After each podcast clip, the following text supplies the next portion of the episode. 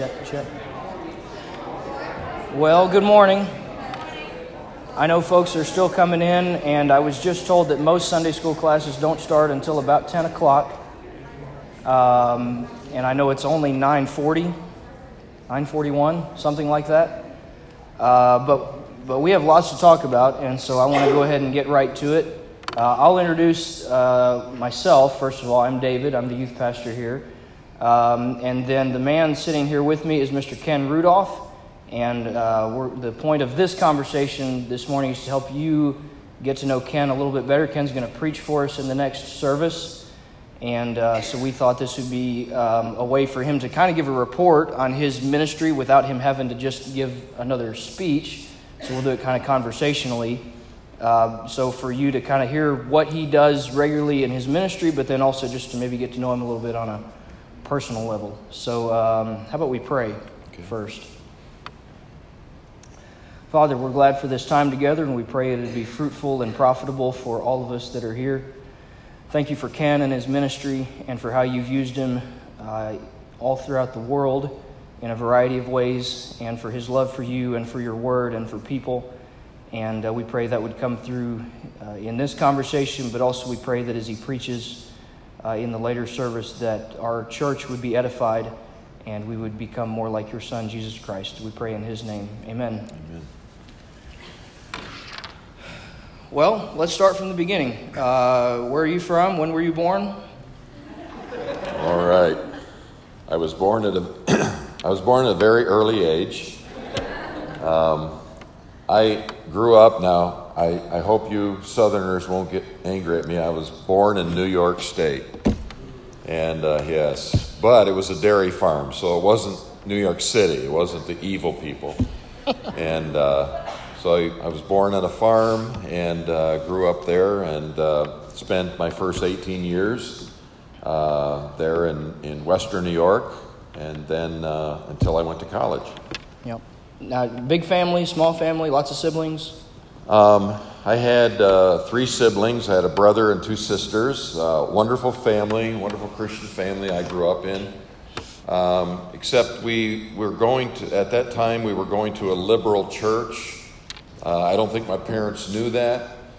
Uh, you know, the Bible says that they will creep in unawares, the apostates, and that's exactly what happened to the uh, the Methodist church that we were going to at that time. And uh, though I believe there's a lot of uh, great believers there, but they, you know, all I was taught was that uh, we need to be socially aware of the needs. And so that's kind of the. Uh, I did, though, I had 50 first cousins on one side. my mom had 13 brothers and sisters, so that was a lot of fun. And they were all farmers, too. Yeah. So, so your parents were believers? Yes. Yep. And uh, what about yourself? You you came to faith in Christ uh, at what age? Um, uh, is this okay? I think it's still um, When I was uh, 15 years old, I took my uh, dairy cows to the fair to show them the county fair, and uh, that was the highlight of my life. You know, as a farm kid, met a Christian while I was there. I I didn't know that he was. Um, I just knew there was something different about his life and his family. They seemed to know God rather than know about God. And uh, I was very surprised after I got home from the, uh, the uh, fair, the county fair, that uh, his mom contacted my mom and said, Would your Kenny, uh, his name was Kenny also, she said, Would your Kenny like to go with our Kenny to camp?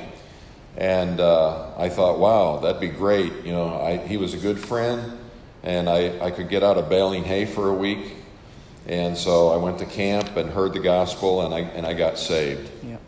So. Yeah. Um, did you right away want to go into full time ministry, or as you were a teenager, what was it that you were hoping to do for a for a career, and how did that change, uh, you know, into wanting to pursue vocational ministry? Yeah, I, I really loved history in school. Um, just love history, and uh, so I was planning on being a, a history teacher. Uh, in high school. I was going to go to college for that.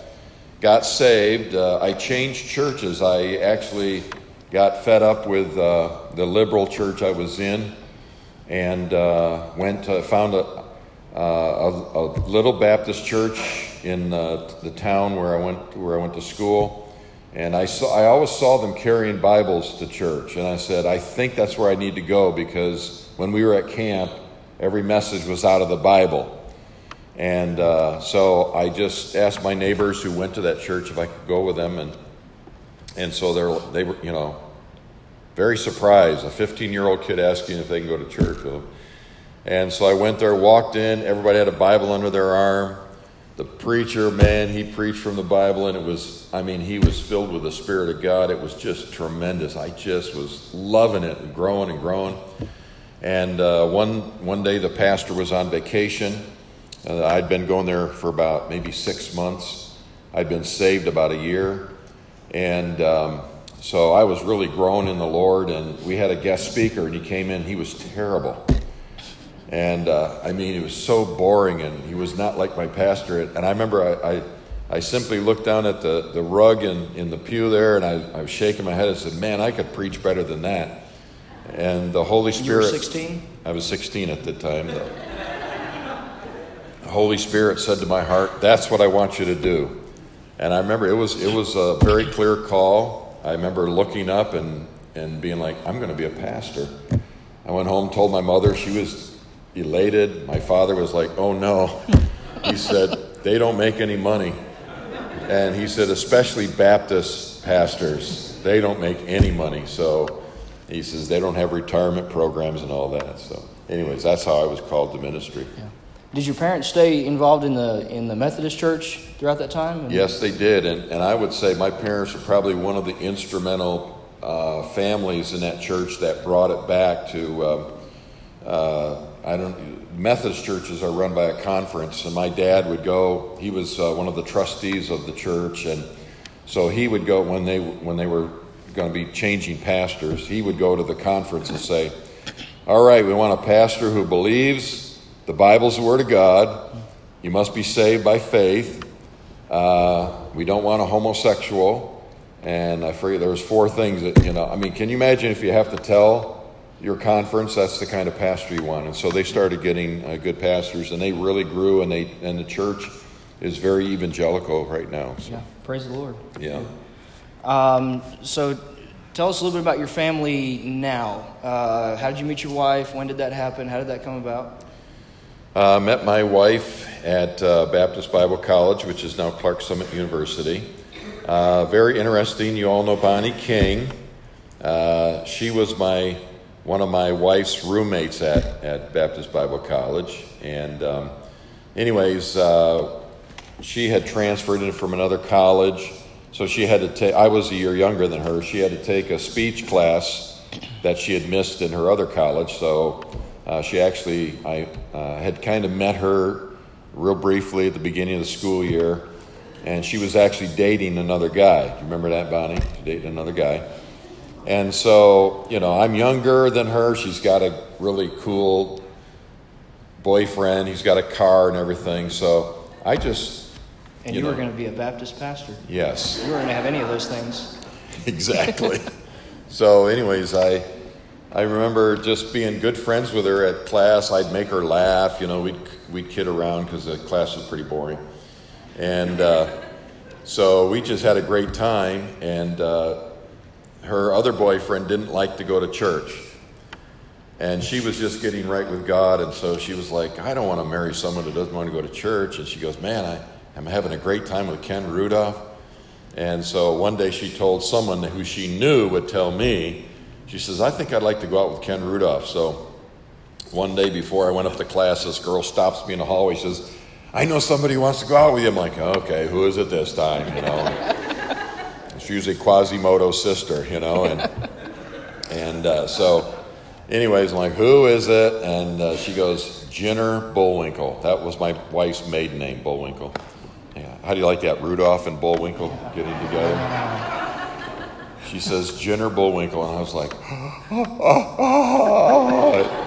so I went up to class, acted like a total idiot, and my wife, who's very confident, knew that this other girl had told me, and so she said, "Hey, did Karen tell you I want to go out with you?" and I was like, "Uh, no, no, she didn't tell me that." She said, "Well, I, I would like to, so why don't you ask me out sometime?" True story. And I'm like, I'll think about it, you know. I mean, my wife was like the princess, you know, like, and I'm the ugly, you know, frog. So, anyways, uh, we ended up three years later getting married after I stalked her enough, and she we got married. How long have you been married? Forty-five years. Praise the Lord. Uh, tell us about your children. How many? Uh, have uh, four children, uh, three boys and a, and a, and a girl, and uh, they're all married, and uh, we have 13 grandchildren. And that's why my wife could not be with us uh, today. She's babysitting some grandchildren for one of the kids that are over in Europe traveling. yeah. So tell us just a little bit about what they do, if you don't mind. Uh, my oldest son works for the University of North Carolina uh, in their foundation. He uh, invests money so that they can take the dividends from that and uh, pay for student aid. Um, they they have about five billion dollars in assets. They have to raise about a hundred million. Excuse me, about a hundred million dollars every year for student aid. I would take that as a foundation, but anyways, uh, so they give that away every year. Then my second son is a pastor in Cornelius, North Carolina. Uh, my daughter is a teacher at a charter school in Denver, North Carolina, and then my youngest son is a missionary over in Germany. So you attended Baptist Bible College. How did how did you make that decision uh, that that was where you needed to go to school? Um, well, my parents wanted me to go to a Methodist college, but uh, we started having all these uh, speakers come to our church from Baptist Bible College, and man, they were just, they loved God, they talked about ministry, and, um, you know, I just, as, you know, God just told me that's where I want you to go. I just knew that's where I wanted to go, and I, and, you know, they prepare people for ministry, and so um, that was how I made the decision, and I had to kind of appeal to my parents, you know, please let me go here. I'd like to go there instead of the other colleges they wanted me to go to. The other ones were like an hour away from home, and Baptist Bible College was like four hours, so they, they didn't want to let me go, but they finally said, if that's where you think God wants you to go, we'll let you go there. And so you you began right away, I guess, majoring uh, toward being a pastor. Yes. So uh, you, you you spent, I guess, four years there, and then you served with the school. It, was that right after you graduated, or how did? Because you had like a um, recruiting type role with the school, I think. Um, I graduated. Um, it took me actually five years to, to graduate. I took the accelerated course. And um, so when I got done, uh, I worked two years in construction.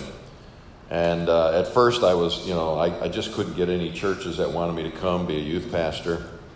That's usually how you start out, you know, being a youth pastor. And, not a bad uh, gig. Yeah. And um, so, anyways, uh, I really needed that maturity working in construction. Um, so, at the age of 25, there was this church. In fact, there was another one of uh, um, my wife's roommates. It was her dad was a pastor, and she told he was looking for a youth pastor. She said, "She said you want Ken Rudolph." So he called me out of the blue and said, "I want you to to be uh, a youth and visitation pastor." I started out youth and visitation. Talk about a weird combination. And so, uh, and I, but I always wanted to be a pastor. I, I, I really never wanted to be a youth pastor. I just wanted to be a pastor, but I knew you had to, you know, go and learn through, you know, being a, like an assistant pastor. So I did that for four years. And uh, then after that, uh, I was youth pastor for four years. And then another church that was in the Washington, D.C. area, uh, over in the Maryland suburbs. And then there's a church that I was filling in for when they were looking for a pastor over in uh, Virginia suburbs. And I did that for them four, five, six times. And they, in that time, they'd had six candidates come in and speak. And uh, after they, they you know, had these six people speak, they asked the congregation, "Who would you like to, uh, you know, invite to be the pastor?" And they all said, "Ken Rudolph." And uh, the deacon said, "No, no, he's just a fill-in." They're like, "Well, he, we liked him better than anybody." So, so the deacons called me up. They said, "We want you to come and uh, be our pastor." And so I, I, I went and candidated, and and they voted me in. And in fact, they started trying to get me to buy a house before they even voted on me. I was like, "Listen, I don't want to be presumptuous." They're like, "Oh, we love you, we love you. You know, buy a house." So, anyways, That's and how I long got- were you at that church? I was there six years. And uh, what happened the last two years of uh, my uh, senior pastorate, um, I kept being invited to speak at camps. And uh, I, I remember, you know, of that 10 years of ministry, I always wanted to be a special speaker, you know, like no one ever asked me to, you know, because I could never preach a, a sermon twice, you know, even my good ones. So I'm like, if I could just be a special speaker and preach some of my best sermons again. And so this uh, friend of mine that went to college with me, he, he had a huge youth group. He had his own camp. And so he invited me to come and speak at camp, and all these kids got saved. And he was like, You should be a youth speaker. And I'm like, I don't want to be a youth pastor. I want to preach. And uh, then I did some youth rallies for our church association there. And everybody's like, oh man, the kids love you. You should. I'm like, I don't want to be a youth pastor. I hate getting buses ready for and planning socials. I want to preach. And so I, I just took it before the Lord one day and I said, Lord, if there's some kind of job where I could preach and work with young people, I have no idea what that would be. But, you know, you know, you have my, my address, my phone number. You just let me know. I'm not, I'm going to be the best pastor I can be. And if you, you come and get me if you want me to do something else. About two weeks after I prayed that prayer and I just let it go, I got a call from Baptist Bible College and they said, Hey, how would you like to come and work for us? Now, I had worked on maintenance there at BBC before, and I was like, What, you want me to come back and do maintenance? You know, because I knew I wasn't smart enough to be a professor. I couldn't imagine what would the college want me to come back and do. They said, No, no, we want you to come back and recruit students. And uh, I had spoken in chapel a couple times for them, and and uh, the, the the students at the college had voted me one of their favorite speakers. So they said, "We we think you're good with kids, and so you're going to have to go and speak at camps and Christian schools." And I'm like, "Yeah, you know, like that would be my dream job." And so I did that for uh, 13 years at Baptist Bible College. And then one of the camps, uh, who had had me come every year, uh, Lake Ann Camp up in Michigan, they finally said, We want you to come work for us full time. And uh, we just felt God leading us in that direction. So we were with them for 10 years after that. And uh, then at the end of that time, uh, the 10 years, that the, we started getting these invitations to go to Europe. I mean, it was like from different places, too. It, was, it wasn't just one place. And uh, so, Association of Christian Schools International, they wanted me to come over and be their keynote speaker for their conference. And we went over there, and it really went well. We were asked to come over and uh, uh, visit some of the places in Germany where my son, my youngest son at that time, was was heading towards being a missionary.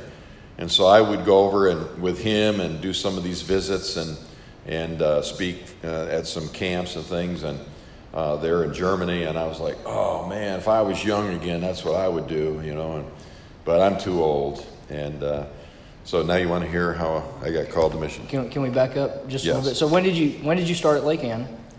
Uh, 1999. So you said 10 years there, you were full time, so to about 2009. Um, so describe for, because you, you still every summer speak at Lake Ann. Yes. So has, has your, what you do now, is it different than what you've done before?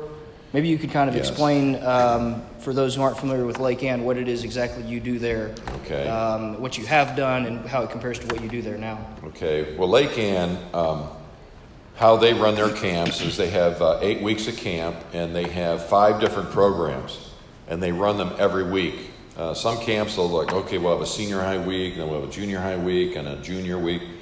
Well, what we did is we came up with five programs. We have a, a fourth and fifth grade program, then a special sixth grade program, and then a junior high program, seven and eight, then a ninth grade program, which we call Fresh Start for freshmen, and then a senior high 10 through 12. So there's five programs, and they run simultaneously every week. So that what I would do is I would do the senior high speaking Yeah. for those eight weeks. And uh, so uh, that way, churches can bring all their young people at one time. You don't have to go back and forth, you know, for three weeks with juniors, junior high, senior high. And so that's what I did. Uh, that's why they wanted to hire me full time. They needed a full time senior high speaker. And then what I did during the school year is I would travel around to uh, churches uh, that supported us and or new churches that were looking at Lake Ann. I would try to recruit them to bring their their uh, people there. Yeah.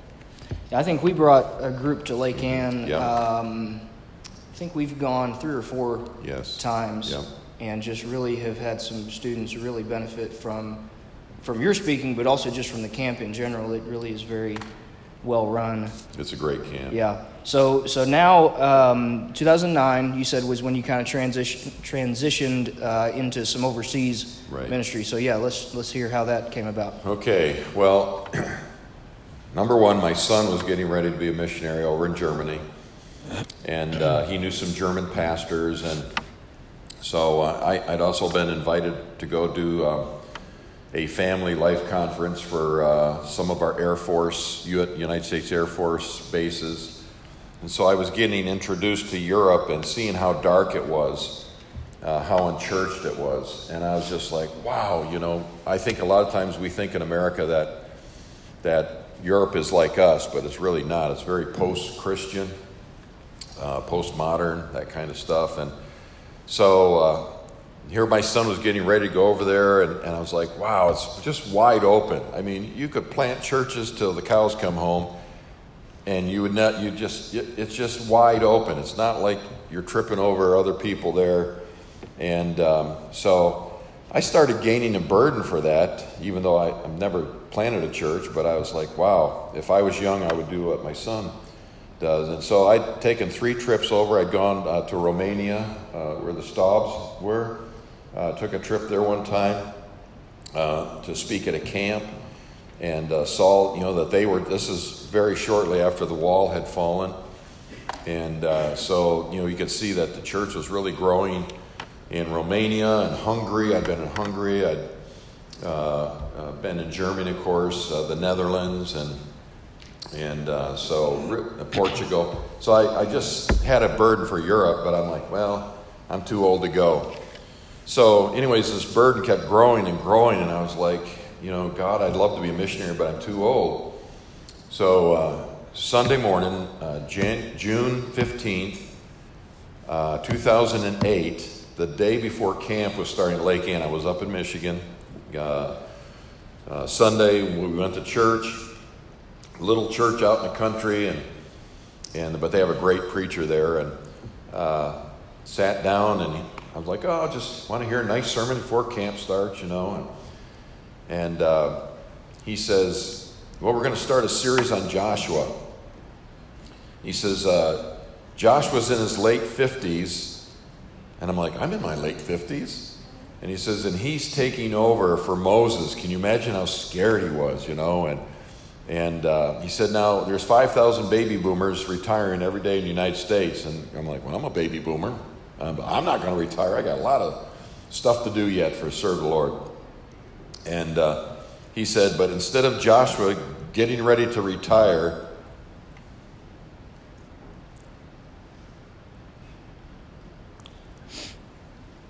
he's starting the greatest work of his life. And I was like, whoa, what are you telling me, God?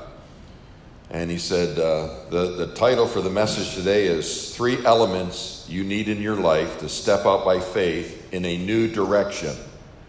I'm like, I've been thinking about a new direction, you know? And I'm like, what's going on here? And I, I looked around and saw all these older people. I mean, they're not going anywhere, you know? And I'm like, God, are you speaking to me? And but then I, uh, the very first thing I said, uh, if this is the Spirit, I'm like, I'm arguing with the Lord. I'm like, I cannot raise money, okay?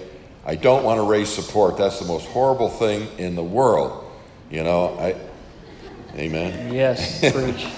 I'm like, I just want people to give me a salary, and I can't do it. I can't do it. The very first point was the first element. He says you need to step out by faith. Is the task must be harder or greater than what you can accomplish yourself. You know, he says, you know, uh, God's like, you got to follow Moses. Oh, great, thank you. You know, the greatest prophet all, of all time. You know, and uh, he he said, but as I was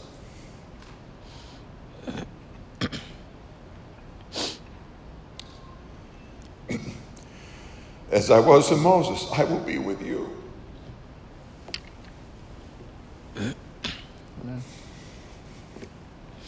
So God knocked that out right away. I was like, all right, I can't do it. You're going to have to do it. And uh, the second thing he said was, uh, you must know and obey the word of God. Uh, there in the first uh, chapter of Joshua, it says, you know, this word of the law shall not depart out of your mouth. And I, I, the Holy Spirit had me take that two ways, you know, to know the word. I'm like, I know the word of God. I've studied and I, I want to proclaim the word of God. But he said, but you must obey the word. And it was almost like God was saying, This is my word to you today. You're going to be a missionary. And so I was like, Whoa, I need to obey the word of God. And that's very interesting. The last point was you must recruit the help of other committed followers. So you must enlist the help of other committed followers. And because remember, Joshua took the tribe of Gad and Reuben and the half tribe of Manasseh to help them and uh, it didn't hit me at that point till later in the call that what have I done all my life as recruit? You know, I re- recruited for Baptist Bible College, recruited for Lake Ann Camp. And uh, so at first I thought, okay, this is a call. When, I, when, uh, when he was done with the message, he says, let's close by singing, I'll go where you want me to go. I just lost it. I cried.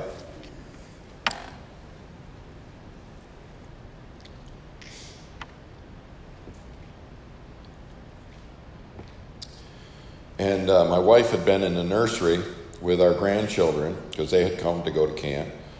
My daughter in law was sitting next to me and she saw me crying. We went out for lunch. She says, What happened to you in church today? My wife sitting beside me. I said, God called me to be a missionary. My wife snaps her head around. She goes, What? I said, Yep. She goes, Can we pray about this? I'm like, Nope. I said, I said, It was so clear. And to my wife's credit, right there in that restaurant, she goes, Well, if God told you, she says, I, I know you well enough to know if God told you we're going to be missionaries, we're going to be missionaries. And she was in from that point. So then uh, I'm like, okay, I got to start raising money. Yeah, tell them about this part okay. because, yeah, go ahead. Your support raising experience was. Well, the first few churches I went to, they're like, well, we really like you, Ken, but we are not giving you any money. And so my wife's like, okay, like okay, Mr. Missionary, you know, what are we going to live on? Because I'd already told it. Here's the thing I told Lake Ann, you know, that was the summer of 2000. I said, I'm going to be done by 2009. I figured I can raise money easily, you know, and, you know, which, you know, and it wasn't easy. Uh, so, anyways, my wife said, I think you need a clear understanding of what God wants you to do. So I went over I, I planned a trip. I took my two youngest sons with me. My son was going to be a, a, a missionary, and my other son who was a pastor. I took them with me. We visited six German pastors. Like, okay, what do you, you know, I'm coming over. What do you want me to do? And they all were like, wow, you're pretty old. You know, you're pretty old to be coming over here and learning German. German is like the hardest language. Do you know they have like five words for the word the?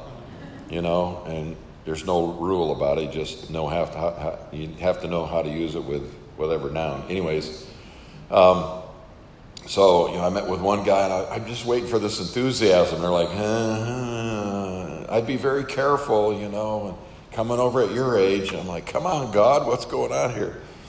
So the last pastor I met with, and some of you might know him, uh, Rodney Kidd. He's a missionary with BIMI. And uh, he'd been in Germany for over 30 years. And uh, so he'd planted a number of churches over there. So he sat down with me and he was like really serious. He's like, Ken, uh, if I were you, I'd be very careful at your age. He said, it's going to take you eight years to learn this language. And uh, he said, you know, that's, that's going to be really tough. And uh, I'm like, wow. He said, it'd take about eight years before you could even share the gospel. And so I was really discouraged. And uh, then he said, Well, Ken, he says, I don't even know you. He says, What do you do in America? I said, Well, I work for a camp. I said, I preach to young people all summer to, you know, either get them saved, challenged for full time ministry, or get dedicated to the Lord. And I said, Then during the school year, I said, I'm in a different church every Sunday recruiting people to come to Lake Ann. And he puts his hands up like this at the table and he goes, Well, that's what we really need. He said, We need a recruiter. He said, We don't need an old guy like you coming over here. He says, Why don't you recruit? If you recruit young people, you work with young people. He says, Why don't you recruit young people to come over to, to Europe? He said, You have a burden for Europe. And he said, and we need young people from America to come over here. He said, we, our churches are so small, we don't have a lot of young people. If every one of our young people went into ministry, it wouldn't be enough. He says, we're going to need American young people, we're going to need American resources. He said, another thing is, he says, you're in a different church every Sunday. I'm like, yes. He goes, just think you could, you could educate the American church to the need of missions in Europe.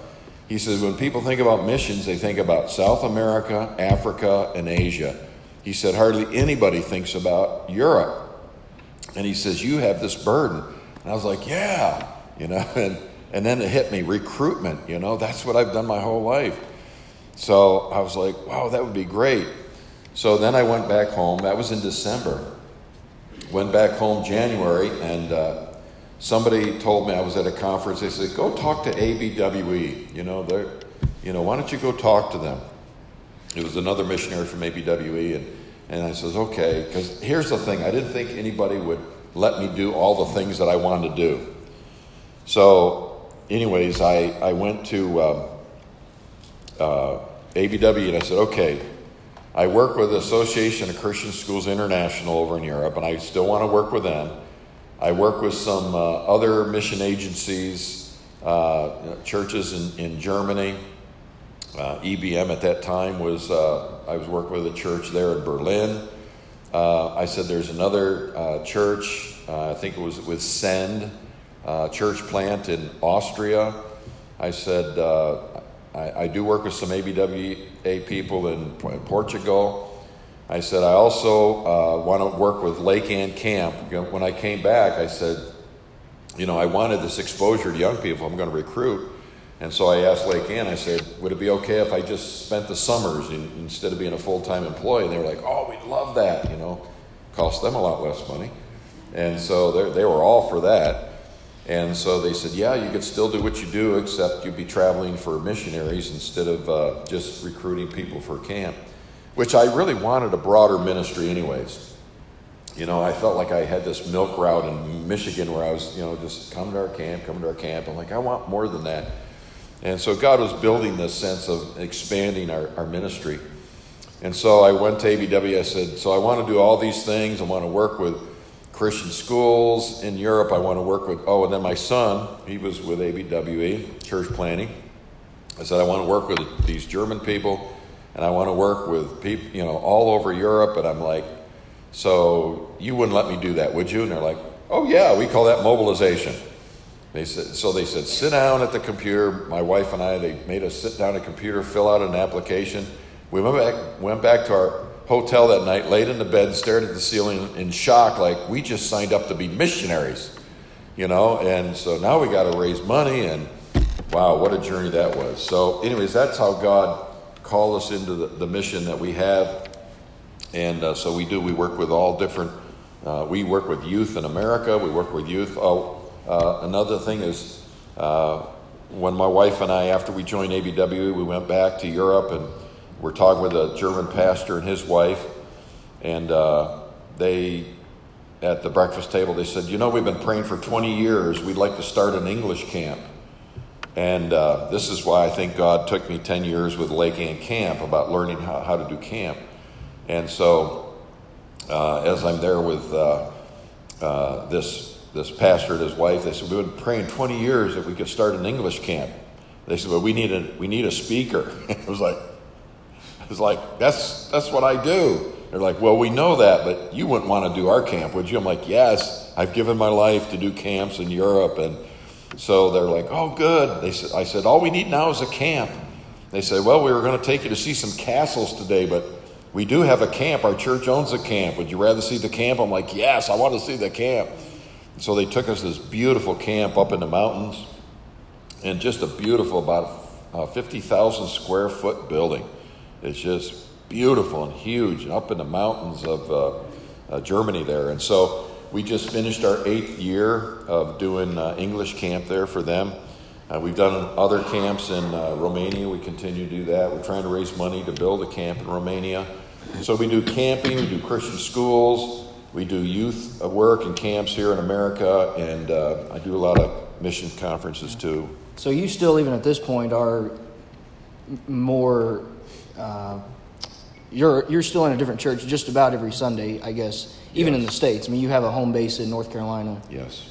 But yeah, you're still yeah. visiting and recruiting, and yeah, we're so, still recruiting. So there's a chance that somebody here today might get recruited for missions in Europe. I all these young people yeah, in the front row here. That's what I'm thinking.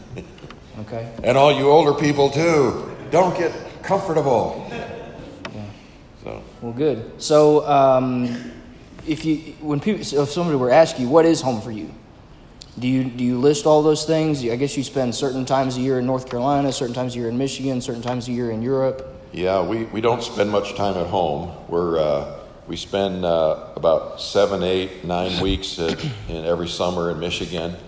Um, we spend some time at, in North Carolina. In fact, we're actually going to be selling our house, and uh, our oldest son, who uh, uh, just built a new house, he put a third story on it for us to. It was an apartment on the third story. Everybody's like, third story. I'm like, yeah, we need to exercise. And uh, so we're going to sell our house, move in with him, so that we won't have to worry about a house when we travel. We're we usually spend six weeks in the fall in Germany uh, so we do our English camps, and uh, uh, we also do the, a lot of the Christian school. There's the big conference every every year in Hungary uh, for ACSI. They have about 400 young people that come to this thing every year from about 45 different schools all across Europe. And uh, a number of times I've been the keynote speaker, and if I'm not keynote speaker, I usually do workshops for them. And so, you know, I'll tell you the best people, young people to recruit for missions in Europe is Europe, European young people. So we feel that's a that's a great ministry that we have there. And from that, we usually get invited to many uh, Christian schools to speak, do spiritual life conferences. Uh, this spring, uh, we also spend about six weeks in Europe in the spring also. This spring, I'm speaking in a Christian school in the Netherlands, 4,000 students. Another Christian school in Rotterdam, 1,700 students. Now you might say, how can, how can these schools be so big? Well, Europe has never had separation of church and state. So if the Christian schools are doing a good job there, if their test scores are up, and, and most of them are very much higher than the public schools, the government will give them money. They're like, hey, you're doing a good job. Why wouldn't we give you money?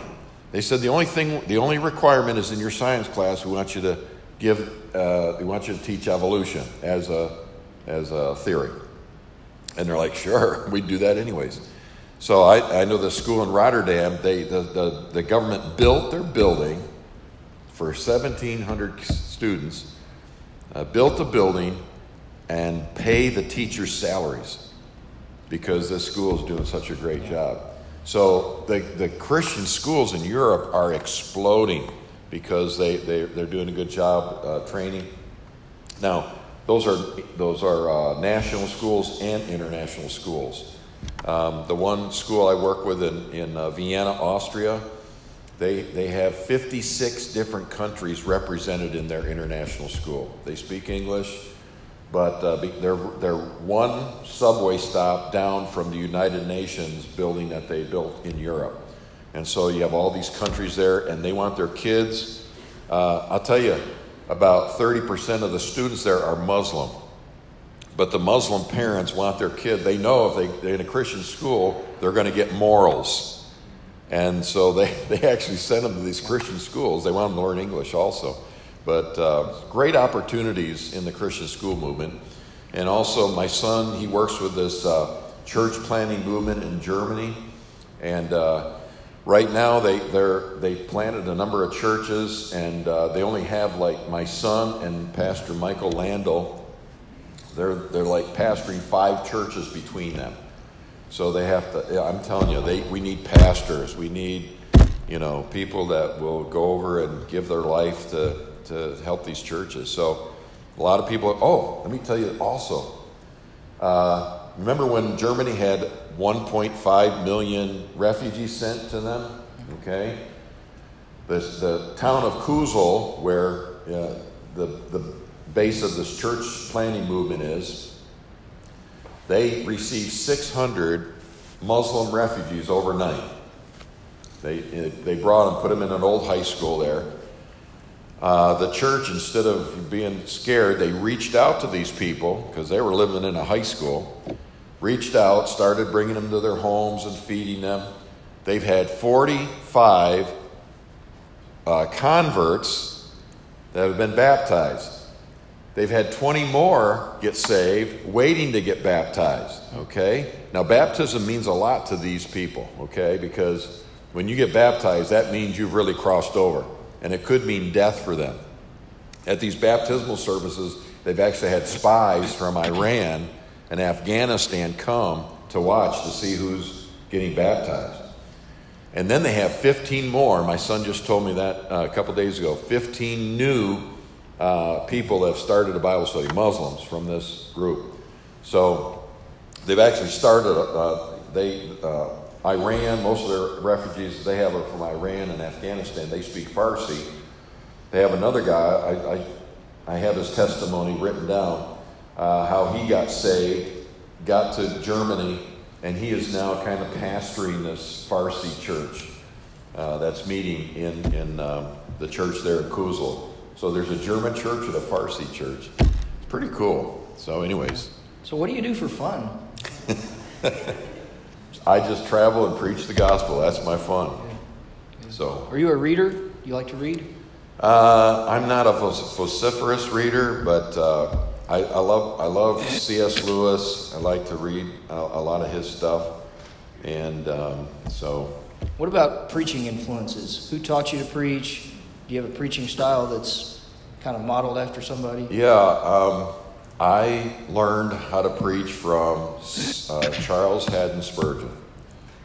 Uh, I remember when I was a youth pastor preaching one. I, one day they let me preach in big church. Okay, you know, usually the youth pastor never gets to preach to the big church. You know, so I got to preach a big church, and I, I realized about halfway through the sermon nobody was listening to me. You know, I just had a page full of notes, and I didn't even know what I was trying to say. I just, and you know, people are checking their watch. You know, I could just tell I'm not reaching anybody. And I always was pretty critical about bad preachers, so I'm like, I'm one of them. So I remember going back to my office crying. And as I was crying, I looked down, and here was this book that my home church had given to me at my ordination called An All Round Ministry. And they were sermons by Charles Spurgeon. And uh, I just, I don't know, I just pick, picked it out and I started reading it. I'm like, I need to, you know, learn about the all round ministry. And they were sermons by Spurgeon about, you know, how to preach so many messages. And, and, and this book became my companion. And I get so on fire just reading this. I'm like, wait a minute. If this guy's dead and he's inspiring me. So it must be something about his structure how he presents the truth that is, you know, appealing and, and uh, can keep your attention. Because, I mean, I, I mean, I'm reading words and I'm getting excited. So I started outlining, like, how does he do it? What does he do? And I, and, you know, the, a certain uh, paragraph would jump out. I'm like, why is this paragraph so good? And I, and I'm like, oh, I see what he does. And so I remember they gave me a second chance to preach in big church. And I'm like, I'm going to use all these little tricks I've learned from Charles Spurgeon. And so I got up and I and I, I did everything that he did. And I'm telling you, on the way out, all these deacons were grabbing my hand. They're like, "What happened to you?" You know. They're like, "Did you get saved?" Or you know, it, it was interesting. And so, anyways, uh, that's what he he influenced me more than anybody about my preaching. Good. He's not a bad one to have uh, have you influence, have influenced you. All right. Um, so when people think about the legacy of Ken Rudolph, what do you hope they remember? I hope they remember